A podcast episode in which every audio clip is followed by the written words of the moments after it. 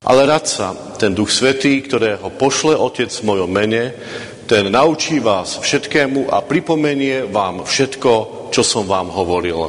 Amen. Vstup do barokovej knižnice pražského Klementína z doby Malba, predstavujúca zoslanie Ducha Svetého. Jej súčasťou je citát z Evanielia podľa Jána 14. kapitoly, práve tento 26. verš, ale radca, ten Duch Svetý, ktorého pošle Otec v mojom mene, ten naučí vás všetkému a pripomenie vám všetko, čo som vám hovoril. Táto baroková knižnica je považovaná za jednu z najkrajších na svete a skutočne je fantastická, je nádherná od globusov a hodín na prízemí až po malbu iluzívnej kupoly na strope. No a samozrejme to najpodstatnejšie knihy. Je ich tam vyše 20 tisíc zväzkov a najstaršie rukopisy pochádzajú z 10. storočia. Prevažne sú to teologické knihy písané v latinčine a menšia časť sú knihy filozofické. Možno si poviete tak, toto už skutočne patrí do minulosti, to je už také duchovné múzeum. Ale keby tak človek vedel čítať, rozumel latinsky a otvoril by nejakú z tých kníh, koľko nádherných a jedinečných hodnôt ducha by mal pred očami, koľko múdrosti a poznania. A myslím, že vtedy to vedeli oceniť oveľa viac ako dnes. Postavili preto bohatstvo ducha knižnicu, a to nie je hociakú budovu s obyčajnými regálmi a možno klimatizáciou, ale postavili budovu veľkolepú, postavili nádhernú, aby tým vyjadrili, toto nás doby, toto nás určuje. Toto dáva tie ozajstné hodnoty. Viera v Boha a múdrosť. A tak som si na tomto mieste na jednej strane uvedomil, aké obrovské bohatstvo ducha predstavujú hodnoty z minulosti. A že aj to, čo považujeme často iba za nejaké knihy, iba za nejaké budovy alebo tradície, má svoju obrovskú hodnotu, ktorú si musíme aj dnes vážiť a byť za ňu vďačný. Veď nakoniec aj Biblia je kniha. Je veľmi stará kniha. Je kniha, ktorá je knihou života dodnes. Ktorá je najvydávanejšou knihou. A keď si zoberieme aj kresťanskú architektúru, kostoly, tak oni neboli stavané primárne ako ukážka architektúry tej doby, ale boli stavané ako miesto stretnutia a spoločenstva. A tradície v cirkvi, nech už majú akýkoľvek výraz, vždycky boli predovšetkým formované živou vierou tých, ktorí sa s radosťou stretávali okolo Božieho slova.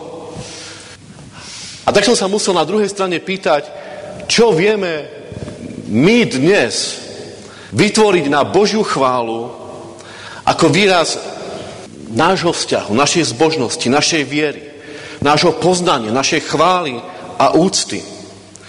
Dokázali by sme postaviť nový kostol taký, aby ho obdivovali aj po 500 alebo po 1000 rokoch. Dokázali by sme napríklad začať takúto stavbu s vierou, že keď my ju aj dnes nedokončíme, tak ju dokončia možno naši, naše deti, vnúčata alebo pravnúčata, ale my vieme, že to je hodnota, do ktorej sa oplatí investovať, lebo to nie je o budove, ale o viere, ktorá je živá a ktorá pretrvá na veky. Dokázali by sme dnes po 500 rokoch, po reformácii, dokázať tak svedčiť o Božom slove, aby ľudia okolo nás, ako vtedy boli úžasnutí, aká je pravda tohoto slova. Dnes nedokážeme často ani udržať Tie kostoly, ktoré naši predkovia postavili v oveľa skromnejších a ťažších podmienkách, ale s oveľa väčšou vierou. Dnes, keď máme svedčiť o Božom slove, radšej tak v skrytosti, radšej tak, aby si to nikto veľmi nevšimol, lebo je to už také niečo akoby na okraji. Keď sa ešte vrátim do Prahy, jej dominantov sú jednoznačne Hračany. No a dominantov Hračian je katedrála svätého Víta. Keď v Bratislave vybudovali Slavín ako dominantu nad mestom, zistili, že opticky mu konkuruje väža blízkeho kostola Kalvárie. A tak ju dali vtedajší moci páni zbúrať. Dokázali by sme dnes na novo ako kresťania tejto krajiny postaviť túto väžu nie ako stavbu, ktorá má architektonickú hodnotu, ale ako znak toho, že viera v Boha je pre náš národ to najcenejšie. Keby sme dnes tak oslovili mesenášov a oligarchov, že treba investovať do cirkvy, že je to investícia, ktorá je veľmi dobrá, ktorá je potrebná pre rozvíjanie poznávania pravdy Božieho slova, pre šírenie zvesti Božieho slova, pre vytváranie nových podmienok, pre stretávanie a tak ďalej. Keby sme im dali takýto projekt, ako by asi na nás pozerali? Myslím, že dosť tak udivene. Vieme ľuďom dnes vysvetliť, že investícia do Božích vecí je investícia pre väčnosť a že taká sa vždy oplatí. Dnes by z priestorov takej knižnice, ako je v Klementínu, možno spravili obchod s luxusným tovarom. A ak sa dnes postaví pozoruhodná budova, tak je to obvykle banka alebo obchod. Možno si poviete, že však budovy nie sú podstatné, ale nesvedčia o niečom podstatnom, totiž, že v akej dobe my dnes žijeme, aké hodnoty my dnes vyznávame, čo je pre nás prvoradé, čo naozaj chceme spraviť pompezné, veľkolepé a pekné. Nesvedčia tak trochu tie stavby, ktoré tu dneska sú a zajtra nebudú o tom, že naša viera sa opiera len o to, čo je tu a teraz. Stavať niečo, aby tu bolo aspoň niekoľko storočí, veď to je predsa nezmysel, to sa neoplatí. Možno už nasledujúca generácia zlikviduje to, čo stavia súčasná, aby postavila niečo iné a možno oveľa horšie. A ešte jeden postreh. Na Vyšehrade ma zaujal cintorín. Keď stojíte na takom nádhernom mieste, uprostred budov, kostolov, parkov, starobilých pomníkov, slávnych mien, tak na človeka padá taká posvetná úcta, bázeň. Lebo si uvedomuje, že celé toto miesto vyjadruje vďačnosť za život tých ľudí, ktorí tu boli pred nami a vôbec úctu a bázeň pred životom a smrťou. A to sa netýka len cintorína na Vyšehrade, ale každého miesta, kde vníma tieto hodnoty, ktoré ostávajú aj po smrti, ktoré sa týkajú väčšnosti. A že keď niekto dal spraviť krásny pomník, a napísal tam citát z Božího slova, že e, celý ten pomník vyjadruje iný postoj k životu, ako máme, povedzme, my dnes. Nechcem teda hovoriť, že treba stavať okázalé pomníky. Ale celé to vyjadruje úplne iný prístup k otázkam života a smrti. A pretože už poznám pomerne veľa cintorínov a domov smútku, je to teda však aj súčasť môjho povolania, môžem povedať, že niektoré tie domy smutku vybudované v bývalom režime na mňa pôsobia úplne katastrofálne, depresívne, beznádejne a prázdno.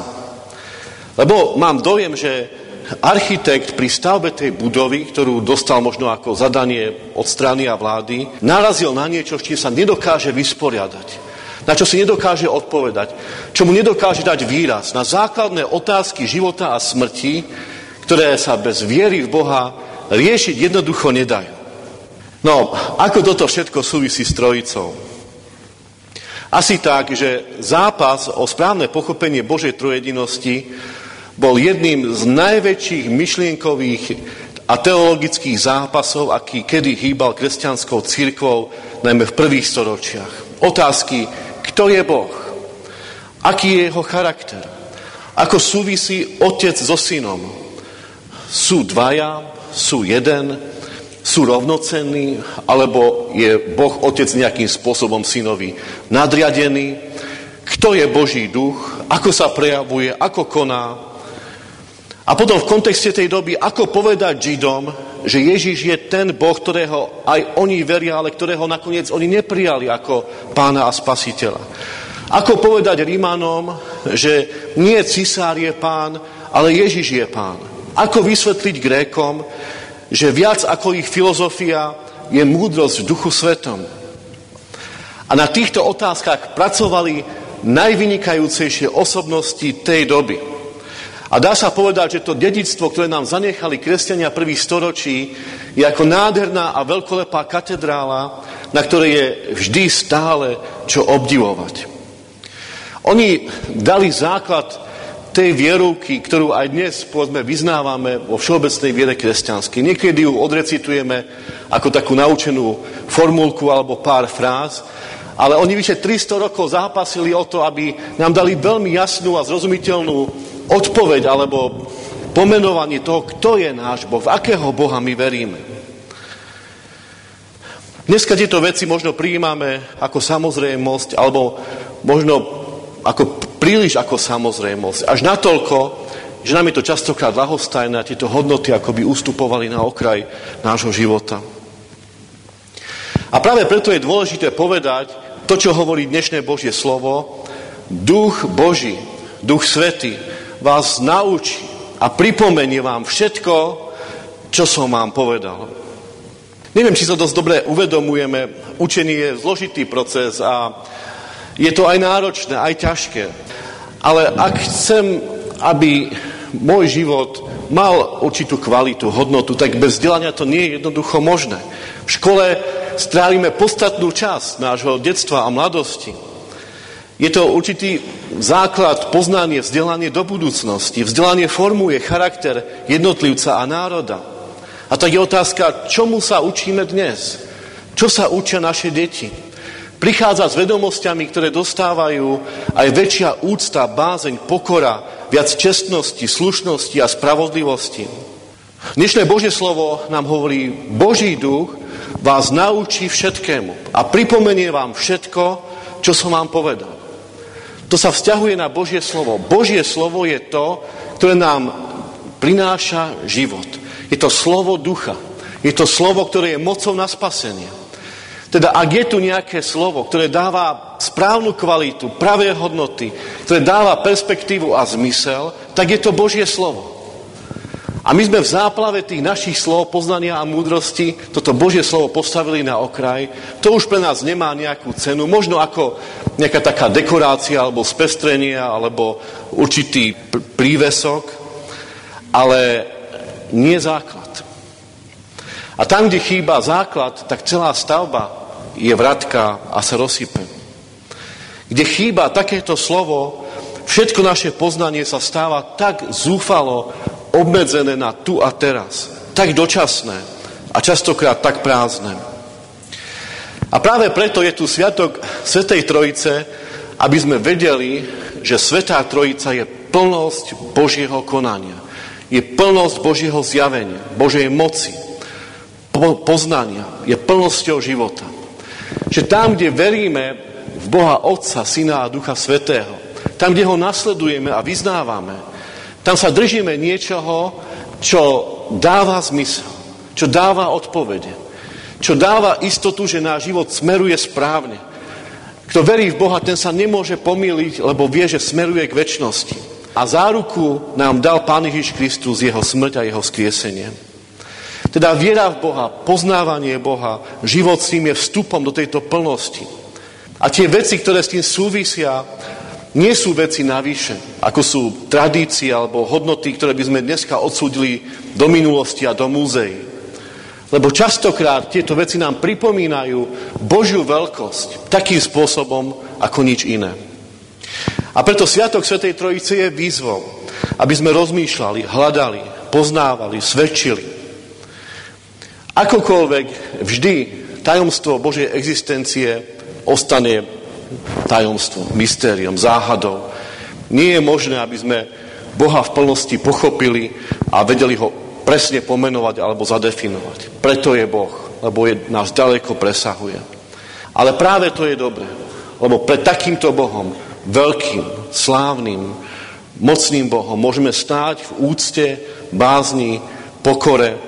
Aspoň čiastočky z toho, čo môžeme poznávať, čomu môžeme veriť, vnáša do tej našej každodennosti, možno aj v podobe knihy, alebo piesne, alebo budovy, ale hlavne v podobe živej viery, ktorá vie, že aj keď tu poznávame čiastočne, raz poznáme v dokonalosti tvárov v tvár. Amen.